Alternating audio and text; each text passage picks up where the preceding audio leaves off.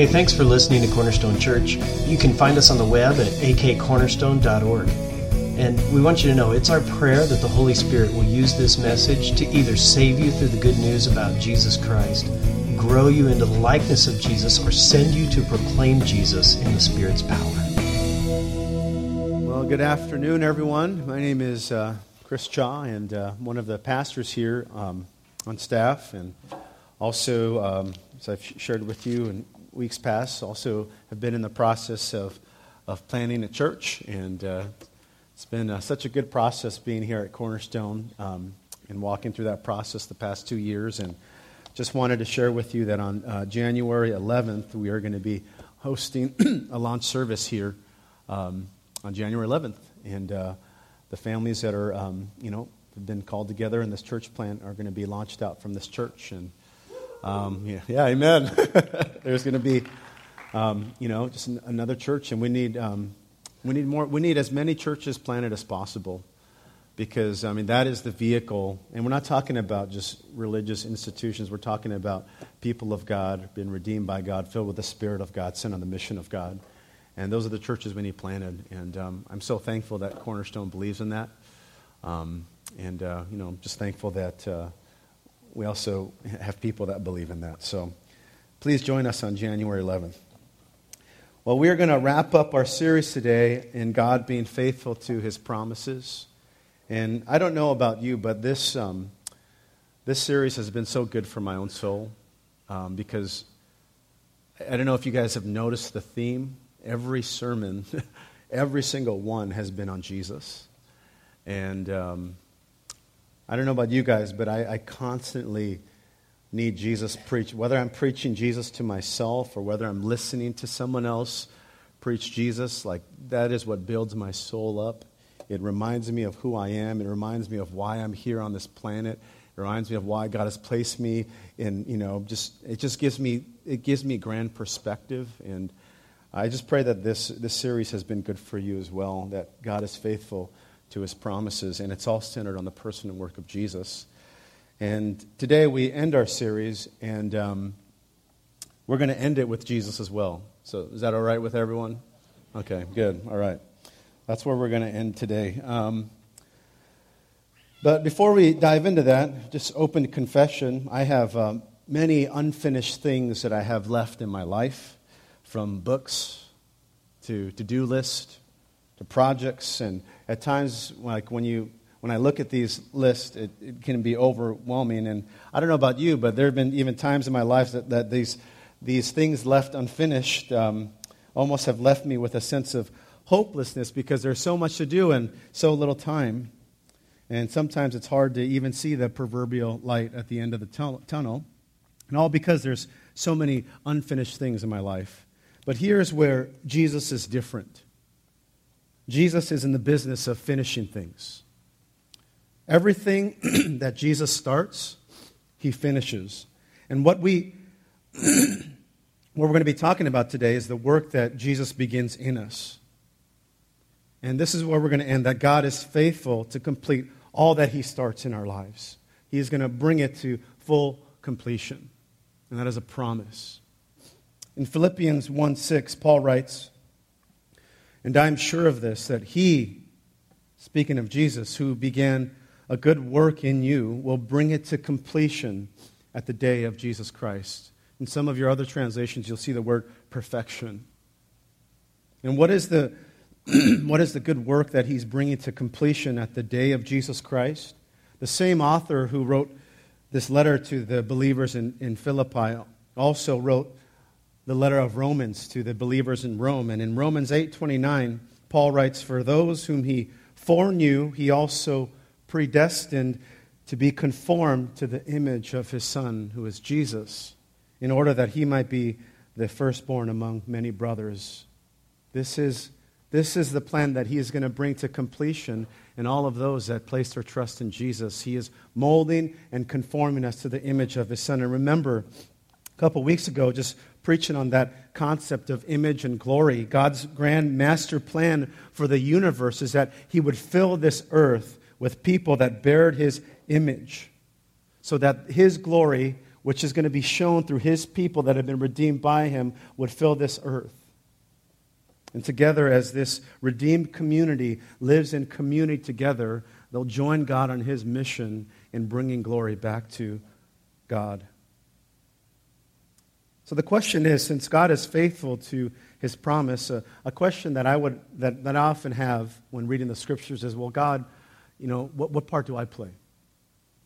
For example, uh, in the Great Commission in Matthew 28 18 through 20, you have kind of an in- interesting structure of, a, of the sentence in terms of in Jesus' statement. He, he tells the disciples that all power, all authority has been given to him. All power and authority on earth and heaven have been given to him.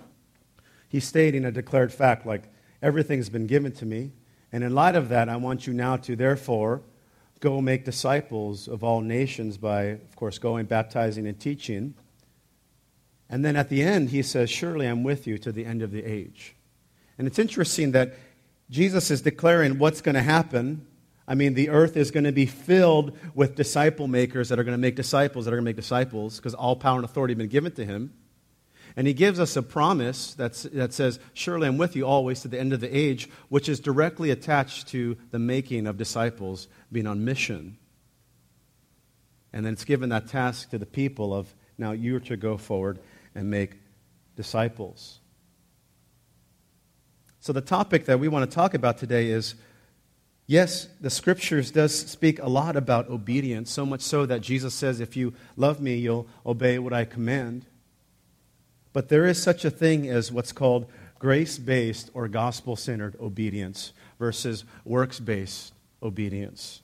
And we're going to be looking at Titus chapter 2, verses 11 through 14, because I feel here in this passage that Paul really helps us make sense of the world we live in and how the grace of Jesus propels us and empowers us to live a life on mission in the world we live in, making it all about Jesus. Before we read Titus, um, just to give you a recap, in Titus 1 1 through 4, we see the heart of Paul. We see the purpose of him writing this letter to Titus. Not only does he state his purpose in verse 5, but he also wants to back up Titus by confirming his leadership as, as Titus. He sent Titus to, to go back or to go to the island of Crete, in which there, have, there, there are already believers there. And this is the Apostle Paul, a man who's been commissioned by God and was able to see the resurrected Jesus Christ. And then you see in Titus 1, verses 5 through 16, again, that Paul had sent Titus to Crete, which is south of, of mainland Greece. And for a purpose, he had sent him there to put things into order. And what he had to put things in order, it was there, there was no leadership in these churches. There was a lack of leadership, should I say. And he wanted Titus to appoint godly men as elders, and these elders were to teach the word of God. They were to combat false teaching, and they were to be watchful shepherds. And Paul is telling Titus this has to happen top down, from the leadership down, beginning with the leadership and into the congregation. And hence, that's why he starts with Titus. He starts with the qualification of elders. He addresses false teachers. And then in chapter 2, verses 1 through 10, he's addressing the, the, the, the, the, believers, the, the people in the congregation. And hence, you see in verses 1 through 10, you see these uh, uh, general titles given to people, groups of people older men, older women, younger men, younger women, and people in the workforce.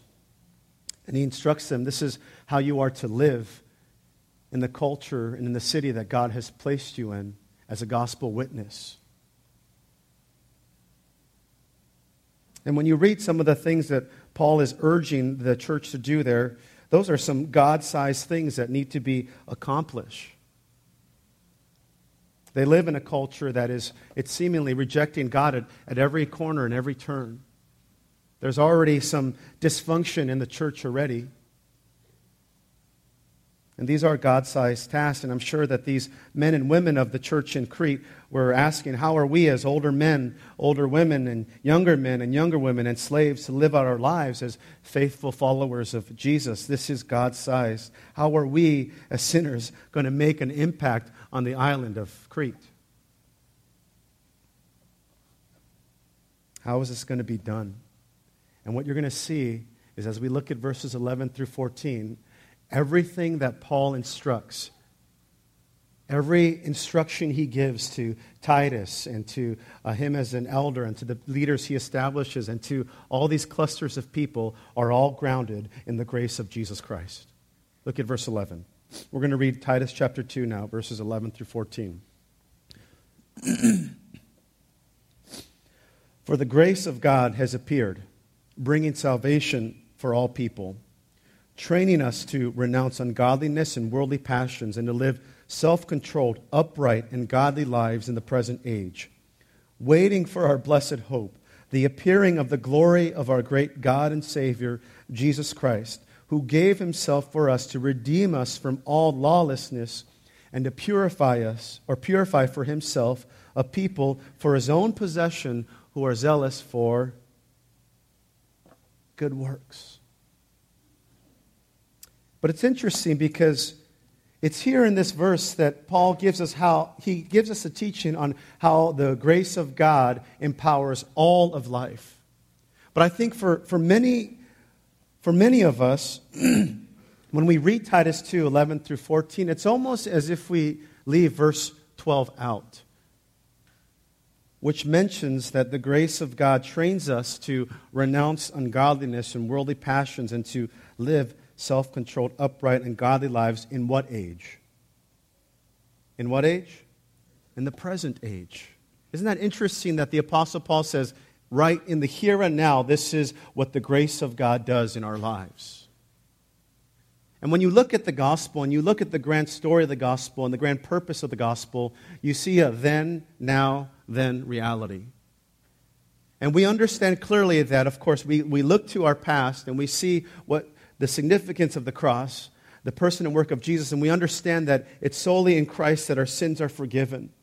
And we understand that it's through Jesus that we've been delivered from the penalty of sin, that no longer were, are we under condemnation, under the wrath of God, that Jesus, through Jesus, He's given us His right standing. We understand that part, and we understand that our sins are forgiven. And we also understand, you know, the, the future then reality that there is going to be a day in which Christ comes back and he's going to make all things new, and we're going to spend the rest of our lives with him. And I think the challenge that we have is, is in between the then and then is the now. And how does the gospel really bear on our lives? How does, it, how, how does the rubber you know, meet the road? How does it impact how we live literally today? And theologians call this uh, um, this kind of way of thinking where we don't understand the here and now. They call it the gospel gap. And it's here that Paul is going to address how the gospel applies to every dimension of our lives and of time in the life of believer.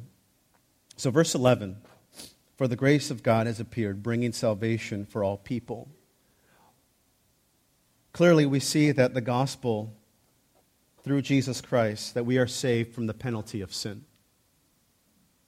And right off the bat, Paul starts out with this significant statement that the grace of God has appeared. And if you were to summarize this passage in one word, it would be grace. Here in Titus 2 11 through 14, Paul condenses the eternal plan of God in Christ in one word for grace. It is grace, the grace of God, his unmerited favor towards wicked, unworthy sinners by which he delivers them from condemnation and death.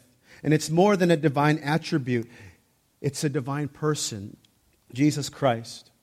John MacArthur, who's a pastor and theologian, he explains, he says, Jesus Christ not only was God incarnate, God in the flesh, but he was grace incarnate. He himself personifies and expresses the grace of God, the sovereign, eternal, and unmerited divine gift of him who has appeared, bringing salvation to all men, to all men. So we see here that Jesus clearly personified grace. And we see that in the Gospels.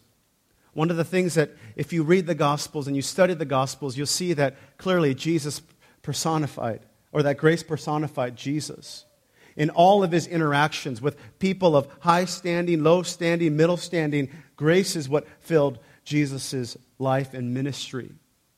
So much so that the parable of the prodigal son, so often we focus on the younger son, the son that has, you know, squandered his father's wealth and run off to a distant country. And, and we're like, man, the, the, the, this parable is about him, but we forget that half, the rest, the half of the parable is about the older brother.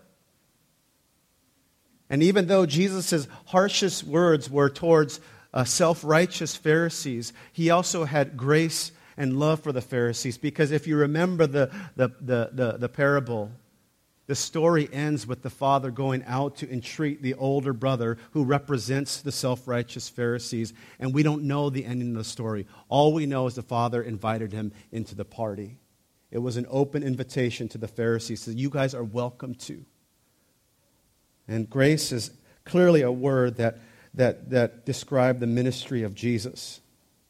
This phrase has appeared carries the meaning of something coming to light, especially, especially that that something becoming manifest in a way that wasn't previously seen. How so? Because Jesus, the person of Jesus, brought God's saving purpose out of the shadows and into full light, into the spotlight. For example, um, you and I can look back at our lives and see that many different things have happened, correct? Many highs and many lows. And as I look at my own life, I can't help but see that God had a plan for everything. And of course, at the time, I didn't clearly understand it, nor was I thinking that God had a plan or He knew what He was doing.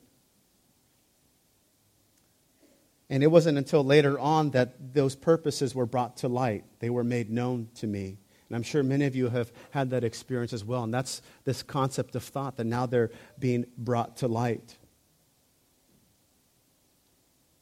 And of course, God's grace isn't solely about man's need. It's also about his eternal plan from the very beginning. Take some time this week to read Ephesians chapter 1, and you'll see it was always God's grand redemptive plan in Jesus Christ. And of course, he mentions the salvation of all people. And this is not to say that every person will be saved, but that salvation, the point is, salvation is available to all people now, not just Jews, but Gentiles. Anyone in any nation, in any language, can be saved through the person and work of Jesus. And that is good news, amen? Of course, grace is twofold here. Paul is telling us that it is for forgiveness, bringing salvation to all people, delivering them, rescuing them from the bondage of, of sin. But it's also for empowerment. Did you catch that? That it's this same grace that trains the believer to renounce ungodliness and worldly passions and to live self controlled, upright, and godly lives in the present age. Don't you love that the New Testament writers, I mean, no matter at what stage they were writing, whether they had just met the Lord or whether they were at the end of their life, it was always the same message. Peter, at the end of his life, at the end of his last book, say, May you continue to grow in the knowledge and in, in, in the grace of our Lord Jesus Christ. It was never, hey guys, you've outgrown Jesus now, and you've graduated to level two, and you can move forward and, and depend on yourself and depend on works. As these men matured in the faith, it was, it was more of a recognition and their need of Jesus. And it's here that you and I need to be reminded that the gospel is not just then and then, it's right now.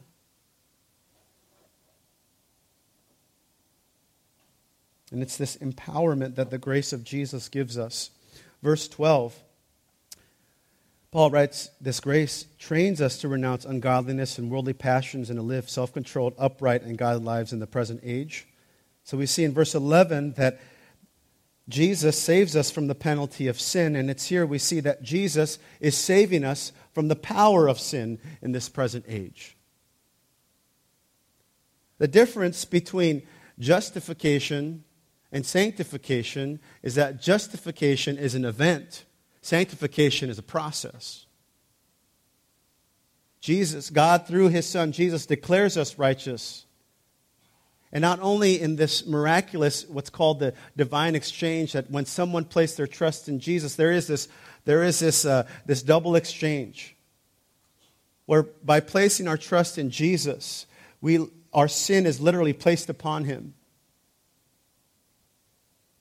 And he, of course, literally dies in our place and takes the penalty that we deserve. But something else happens. So not only does God look at us and say, pardoned, not guilty, the beautiful thing about the divine exchange, as Paul tells us in 2 Corinthians 5, is that he who knew no sin became sin so that we might become the righteousness of God. So not only does, does God the Father through Jesus look at us and say, not guilty, pardoned, he looks at us and he says, righteous, because Jesus' righteousness has literally been credited to us. It's a fancy theological phrase called imputed righteousness. And that word imputed means ascribed or credited to your account. And a great way to, to look at that is that if you picture not as modern day marriage when people sign prenuptial agreements, but if you look at the biblical sense of, of, of marriage and you, and you look at the, the fact that the biblical writers talk about our relationship with Christ as a marriage, it's like this, this, this perfect king who takes on, um, who takes on this peasant bride and sinful bride, which, which we are. And because of this union, everything great all the benefits of being married to this king are, are credited to, this, to the bride's account. And all the junk and baggage and everything are credited to the king's account. And there's this divine, beautiful exchange. But now it's here in this, in this time and age, in this present age, that Jesus, the realities of the kingdom are coming upon our life. And right now we can begin to experience the power over sin. He is currently saving us from the power of sin. Hebrews 2 14 through 15 captures this challenge. The writer of Hebrews says, Since therefore the children share in flesh and blood, he, talking about Jesus himself, likewise partook of the same things, that through death he might destroy the one who has the power of death, that is, the devil, and deliver all those who through fear of death were subject to lifelong slavery. Jesus is saving us from the power of sin. And what does grace do? What does the grace of Jesus do in our lives? It trains. That word trains is, literally means teaches, instructs, and disciplines. Now that I've been saved, I've been redeemed, the same saving grace that was able to reverse my verdict in the court of law in the heavenly realm is now able to purify me and empower me to live a life pleasing to the Lord. That same saving grace will empower me to say, no to the things that displease God, and yes to the things that please Him. And what does this verse imply? What is it that Paul is referring to that trains us to renounce ungodliness and worldly passions? And what are we to focus on that will empower us to live self controlled, upright, and godly lives in this present age? It's the Sunday school answer, brothers and sisters. Jesus. It's Jesus Christ. The late Dallas Willard, in his book, The Great Omission, he writes this. He says, Grace is not opposed to effort, it is opposed to earning. Earning is an attitude, effort is an action. Grace, you know, does not just have to do with forgiveness of sins alone. And he was commenting on this passage. And it's meant for the believer's empowerment. We as believers have the ability now to live lives pleasing to Him because Christ lives in us. And we are no longer enslaved to the things that hold us in bondage. Verse 13, Paul writes, Waiting for our blessed hope, the appearing of the glory of our great God and Savior, Jesus Christ. So not only has Jesus saved us from the penalty of sin, He's saving us from the power of sin. He will one day save us from the presence of sin. Brothers and sisters, there's going to be a day when Jesus delivers us from sin and death. Revelation talks about this. Revelation, in this vision that, uh, that God had given John, the last two things that are thrown into the lake of fire are sin and death. There will be no more rejection of God's reign and rule in our lives.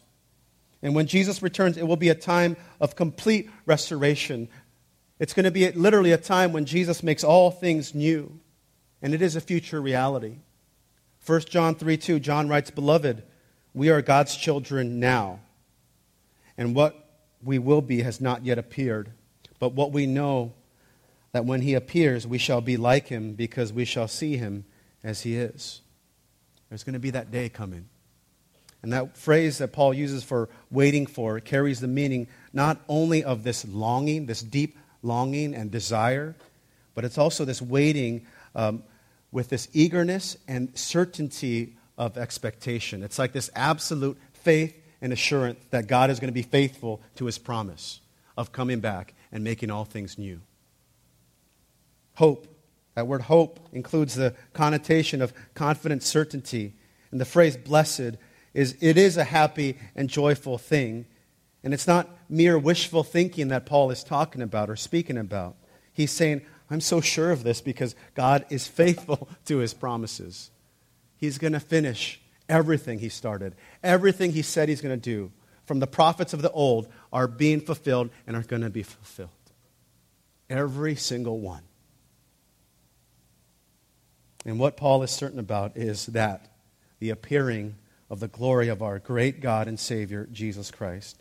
Jesus is the grace of God personified. We clearly see that in his first coming, his first advent. But Jesus is also the glory of God personified. And we're going to see that in completion when he returns. Because when Jesus returns, another amazing thing, I don't know how this is going to happen. Many people have theorized, but when Jesus returns, every knee is going to bow and every tongue will confess. I don't know how that's going to happen, but it's going to happen. It's going to be glorious, all right?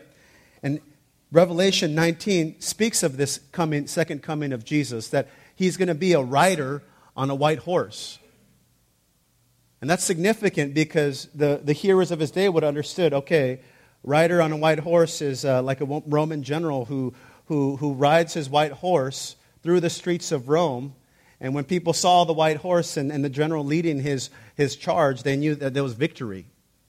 And we know that this rider on the white horse is going to have uh, his robe that's going to be dipped in blood.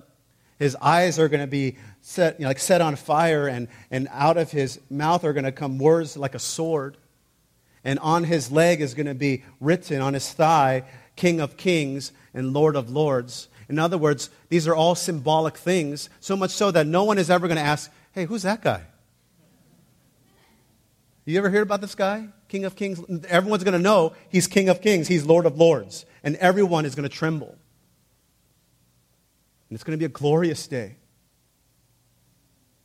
And the whole world will know. And Paul is saying, I long, I long, I know it's coming, and I'm longing for it. And that so convicts me because do I live with that same eagerness and belief? So often, in the way that I respond to life situations, I don't live with that eagerness or expectation. That's why I need, I need to hear Jesus constantly over and over again. I need to be reminded of these truths, and so do you. We need to have this eagerness and longing, and, and con- do you really believe this? Is all, like, are all your eggs placed in this basket? And you can tell by the way you live your life now. Because if you believe this, the grace of God will propel you to live in such a way now. 14. Paul writes, Who gave himself for us to redeem us from all lawlessness and to purify for himself a people for his own possession who are zealous for good works. See, Jesus saved us from the penalty of our sin. He is saving us from the power of sin. He will one day save us from the presence of sin. And He's also going to save us from the possession of sin. Jesus gave Himself for us. I recently saw a movie with my family. Um, it's actually a Korean film that's available on Netflix if any of you have that subscription. It's called Masquerade. And in this movie, um, it's about this paranoid king who had multiple assassination attempts on his life. And um, you know, he desires that, you know, his counsel, he said, hey, you guys find me a double, you know, and they end up finding him a double that will stand in his place so he could have a little relief on these, you know, assassination attacks. And this double happens to be like a comedian, and actor, and looks exactly like him because it's the same actor playing both, uh, both parts, right? Pretty clever. Save money too. You just need one actor, right? Um, but the interesting thing is the king ends up being poisoned, and the double has to stand in for the king during this, uh, during this time in which he's poisoned and almost in this comatose state. And this is where the movie shines. This is where it's like just, just brilliant because the double is much different than this king. This, the double, even though he initially, um, you know, is this actor who just wants to do this for the money, he begins to change. And he begins to develop this compassion for his people of all classes, whether they were high in class, middle class, low class. You just see this king who genuinely loves his people. And it begins to change the hearts of people because we all know we have that deep longing. This is, this is how a king should live a king for his people. And Paul is telling us that this, this king, the greatest king, Jesus, is the way he lives his life. This is the king that Mark tells us that he came not to be served, but to serve and to give his life as a ransom for many. This is King Jesus. It's a king who redeemed us from all lawlessness, all of our rebellion and sin. I don't know if you've ever had a glimpse of your own sin. But it's our sin that put Jesus on the cross. It's our sin caused the murdering of the innocent Son of God. It's our rejection and our rebellion. And we're not to merely focus on our sin, but as we focus on, on Jesus and on the cross and what he's done, it gives light to our sin and our rebellion. And it reminds us of, man, where, like, where exactly did Jesus save us from? despair, wretchedness, self centeredness, and ultimately the wrath of God. You see, this word redeem that Paul uses refers to the releasing of someone held captive, such as a prisoner or a slave, on receipt of a ransom payment. Jesus has redeemed us from all lawlessness. Peter reminds us in 1 Peter 1 18 through 19, knowing that you were ransomed from the futile ways inherited from your forefathers, not with perishable things such as silver or gold, but with the precious blood of Christ, like that of a lamb without blemish or spot. How did Jesus give up himself? By the giving up of his life. That is the king we serve, that is the king we worship. Jesus rescues us from our bondage, slavery, deception, and despair. And he, and he, and he, and he, and he calls us into purity and holiness. He calls us out of darkness and into his marvelous light. And when he rescues us, he gives us a new identity. That's that imputed righteousness. And I know that I've mentioned it before, but when you look at the baptism of Jesus, you see a beautiful thing. You see Jesus, the Son of God, coming up out of the water. You see the Spirit of God descending upon him, and you see, and you hear, I'm sorry, you hear the voice from heaven from the Father saying, This is my Son whom I love, and I'm well pleased. And if his righteousness has been given to us, the same is spoken of us as well. We've been given this new identity not because of anything we have done, but solely because of what Jesus has done. And then we move from being a possession and slave of sin and self to being a possession and slave of Jesus Christ. And I believe that this is where the rubber really meets the road. This is where it's most challenging. This is where uh, this is the brewing battle within between the flesh and the spirit, between the old man, all right, that is passing away, and the new man that is being created. Now, Paul captures this in Galatians 5, where he talks about he talks about this inner dynamic of, of, of the battle between the spirit and the flesh. You know, the spirit desires this, the flesh desires this, and they are opposed to one another, and there's a war. And there's a, I feel like a, sometimes, like, you know, when I, uh, when I watch movies, I hope you guys all know that, that most movies are communicating a worldview. Like directors, they, like they know what they're doing. I mean, you know, like film is powerful. So all these films, like, you know, communicate a worldview. So when you do watch a film, like keep, keep your theological uh, filter on. But I remember um, watching this movie called Inception, which is a really interesting movie. But the main character played by Leonardo DiCaprio, he begins to, um, they, they basically um, enter people's subconscious to, to hijack information. They figured a way to do that.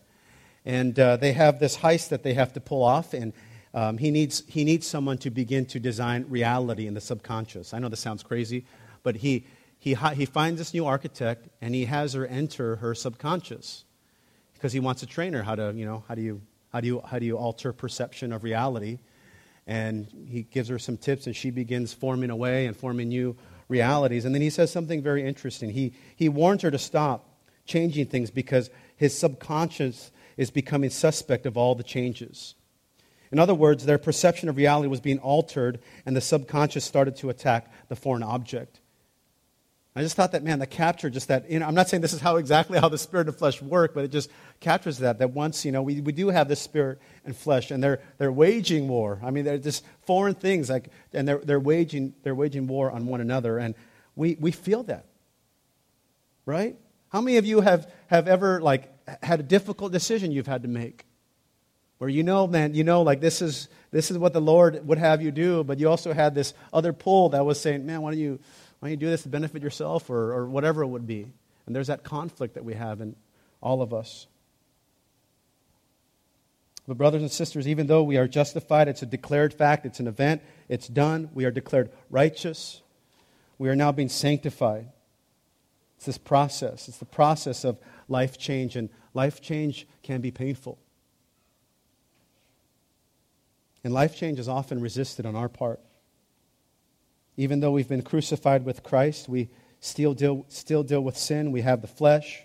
And like I said, the flesh and spirit are against each other. And the sad part is this many Christians underestimate the presence and power of indwelling sin, not grasping that there is a war waging within the heart of every single believer. Within us is, is this righteous, uh, you know, this self righteous, you know, attorney that is always looking out for number one. And within us all, there's that other person that is saying, let's just give license to sin. And not aware, we're not often aware of how prone we are to wander after God replacements. We often fail to see that the greatest problems exist within us and not without. Paul David Tripp and Timothy Lane, in their book, How People Change, they explain, they talk about this gospel gap that, that people often live in. And they say that when we live in this gospel gap, it tends to develop three types of blindness. And the first one, the first type of blindness is blindness to identity. And for many Christians, there is this forgetfulness of a gospel perspective on identity. As Paul does here, he gives us a negative and a positive view of our identity. We, we tend to forget these views. Like, for example, called, called out of darkness and into light, there's like a, a negative and a positive, and we tend to forget both. We tend to forget the negative, that there is an in- internal war waging. We forget our lawlessness and despair on the negative side. And on the flip side, we forget that He's called us into light. We, we, forget, that we forget everything that Jesus has rescued from us from. And all in all, we just forget how prone you and I are easily, uh, like how, how prone we are to wander. Of course, on the flip side, we forget that Jesus not only forgives me and gives me a, few, a new future, he also gives me a whole identity right now. For example, if you're in Christ, you are literally a child of God right now. And this is a new identity. And all of us are living out some sort of identity. But the sad reality is that many of us sometimes live with what's called gospel amnesia. We forget who we are. Sometimes you and I live as functional atheists. We profess to believe that there is a God, but yet by the way we carry ourselves and the decisions we make, we act as though there is no God. So all of us suffers, all right? No one is exempt. We all suffer from some form of gospel amnesia, and oftentimes we forget who we are in Christ. And you look at some of these key passages in the scripture, like Romans 8 15 mentions that we're sons and daughters of God. In verse 17, Paul says that we are co heirs with Jesus Christ. 1 Corinthians 6:17 we're united with Jesus so that we literally become one with him. We are henceforth in Christ as Galatians 3:27 tells us and he is in us as Colossians 1:27 tells us. And this identity concept is powerful because often in our blindness we in our blindness we take on our problems as identities. Like for example, divorce, depression, uh, marital status like singleness, and, and you name it. These are all significant human experiences, but they are not identities. Those are not who we are. And of course, for others, our sense of identity is rooted more in our performance than in the grace of God. I think one movie that really powerfully captures this concept of identity is a movie called Blood Diamond. And it refers to the blood diamonds uh, mined in uh, African war zones and sold to finance conflicts and, and profit the warlords and diamond companies around the world. And it's in this, in real life, that young boys are, are kidnapped, brainwashed, and forced to serve these warlords who are bent on harvesting diamonds to fund their war efforts. And in this movie, Blood Diamond, the main character's son was kidnapped and forced to do terrible things. And it's really the, the story is about this father doing everything he can to find his son. I mean, he goes out of his way, risks his life, and he, and he, and he finally finds his son and reunites with his son. And there's a scene in which uh, the father and uh, um, the son is with him. They have taken down a bad guy, and the son pulls a gun on the father just because he's confused. Like he, he, he's, just, he's been through this terrible, traumatic experience, and he points the gun at his father. And the father looks at him, and he begins talking. Begins reminding him, this is where you're from. Your mother is waiting for you. Your, uh, you know, the, the, the cows are waiting for you. Your dog is waiting for you. We love you. This is, and then he says something very profound. He looks at him with tears in his eyes, and he says, I am your father who loves you and you will come home with me, and you will be my son again. And it's so powerful because, because I can see that in my own life, and, I, and, I, and I, I think you can see that in your, your own life as we search for things, and we search for identities, or we dive into the world, and sometimes we forget who we are. And we have this father who is relentlessly pursuing us and who is grabbing us and say, I am your father remind us of who He is, and He reminds us of who we are. And you are my son, and you are my daughter, and you're going to come home with me. This is not who you are. These terrible things that you've done, that's not who you are. You are my son, you are my daughter.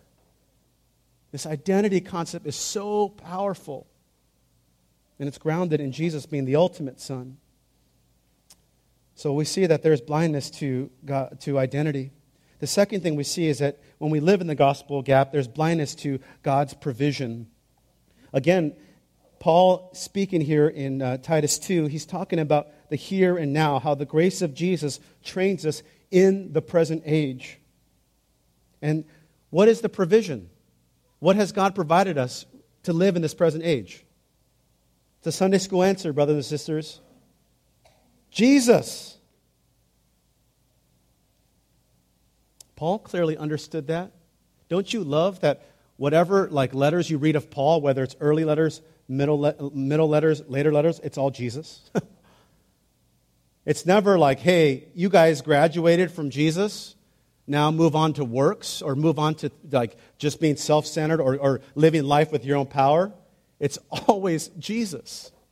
So much so that in Galatians 2:20 he says, "I've been crucified with Christ. It's no longer I who live, but Christ who lives in me. And the life I now live in the flesh, I live by faith in the Son of God who loved me and gave himself for me. You see, the provision is Jesus. But when we live in that gospel gap, we forget. We forget that Jesus is the provision, and we begin looking for other things. Maybe something else is the answer. Maybe it's uh, this, this teaching or this philosophy, or maybe it's this person, or maybe it's work or money, or whatever. And we forget that no, Jesus is the answer always and forever. It also, the last thing is, it also blinds us to God's process. Because when you and I live in the gospel gap, we tend to forget Romans 8:29. We tend to forget that we're predestined to be conformed into the image of Jesus. We forget that life is a process and that everything that is happening to us, God is using to mold and form us into the image of his son, and that is both good and bad. And the fact is this God will do whatever it takes in our lives to make that happen. And that's hard because oftentimes the context for that is the crucible of life. Tripp and Lane explain anytime we find ourselves in difficulty or trial, it's easy to think that we've been forgotten or rejected by God. This is because we don't understand the present process. God is not working for our comfort and ease, He's working on our growth. And at the very moment we're tempted to question His faithfulness, He's fulfilling His redemptive promises to us. After all, it's not like there are only some people who really need to change. Change is a norm for everyone, and God is always at work to complete this process in us. You can have the praise team come up as we close. Brothers and sisters, do you see this reality of the gospel gap in your life?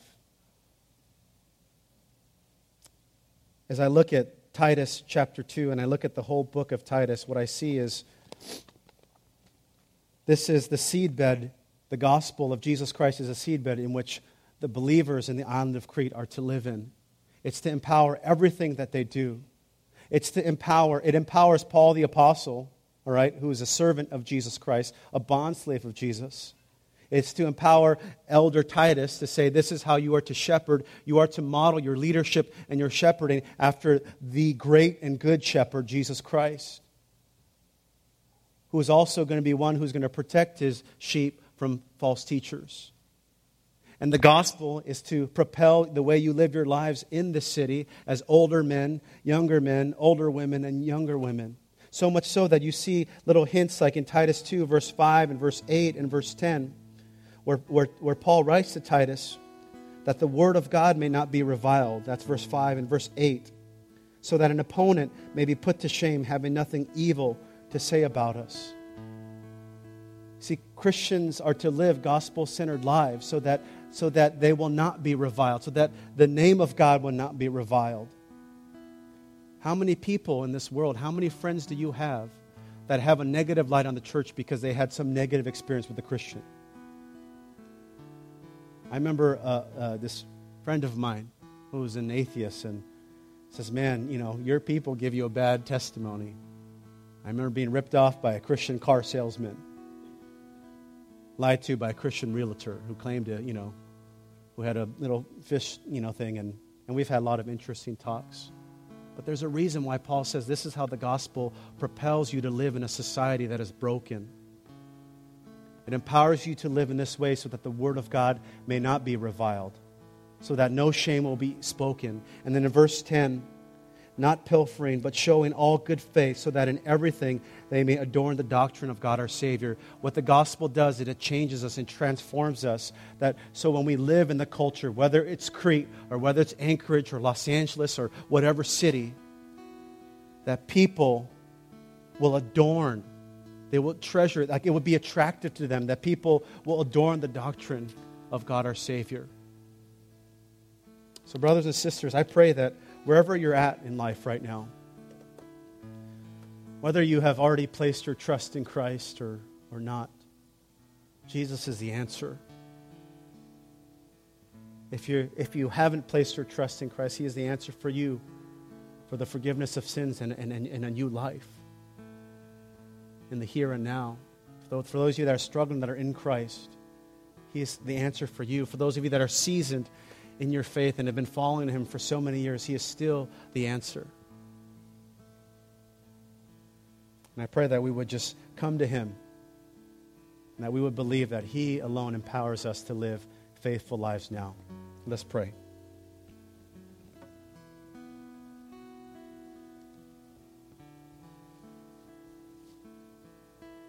Father, thank you for your Son, Jesus. Thank you for sending your Son, who we call Emmanuel, God with us. And we have a God who never leaves us, He never forsakes us. And He's going to see this process through of conforming us to the image of His Son. And Lord, there is no obstacle too big for you, no sin too great for you to overcome. Lord Jesus, I pray that you would give us a glimpse of your glory. Help us to see you for who you are.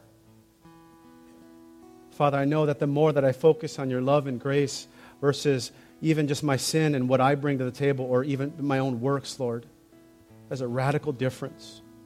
That when I focus on the grace of Jesus, it gives light to everything else. It gives light to sin. It gives light to, to, to legalism in my own life. It gives light to even the, the fact that uh, I can have a license to sin mentality. It just gives light to everything. I pray that we would be a people that believe that the gospel touches every area of our lives our marriages, our, our singleness, our places of work, our schools. Lord, I pray that um, I pray that we would trust that you are the answer for everything. Lord Jesus, we desire to grow in the knowledge and grace of our Lord and Savior. And help us to do that. I pray that um, I pray for those that are going through a difficult time right now. I pray that they would not give into any of the lies the enemy presents them, but instead I pray they would just cling to you, Jesus. Because I know that there are people struggling here today.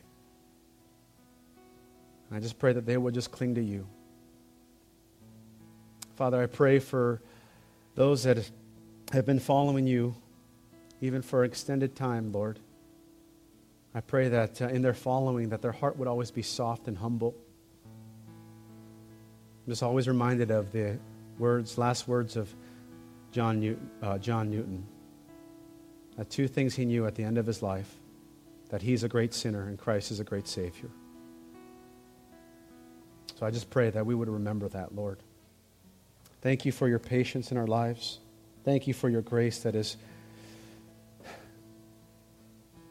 that is just amazing, Lord. And thank you that you are a God that pursues us relentlessly. And that you do grab us and you do remind us of who we are. And Lord, I pray that if uh, for those that are struggling with identity, I pray that you would grip a hold of them through Jesus and you would shake them and remind them that you are a good father, you're their father, and that they are your son and your daughter. And you've called them to go home with you. Thank you again, Father. We love you. In Christ's name we pray. Amen.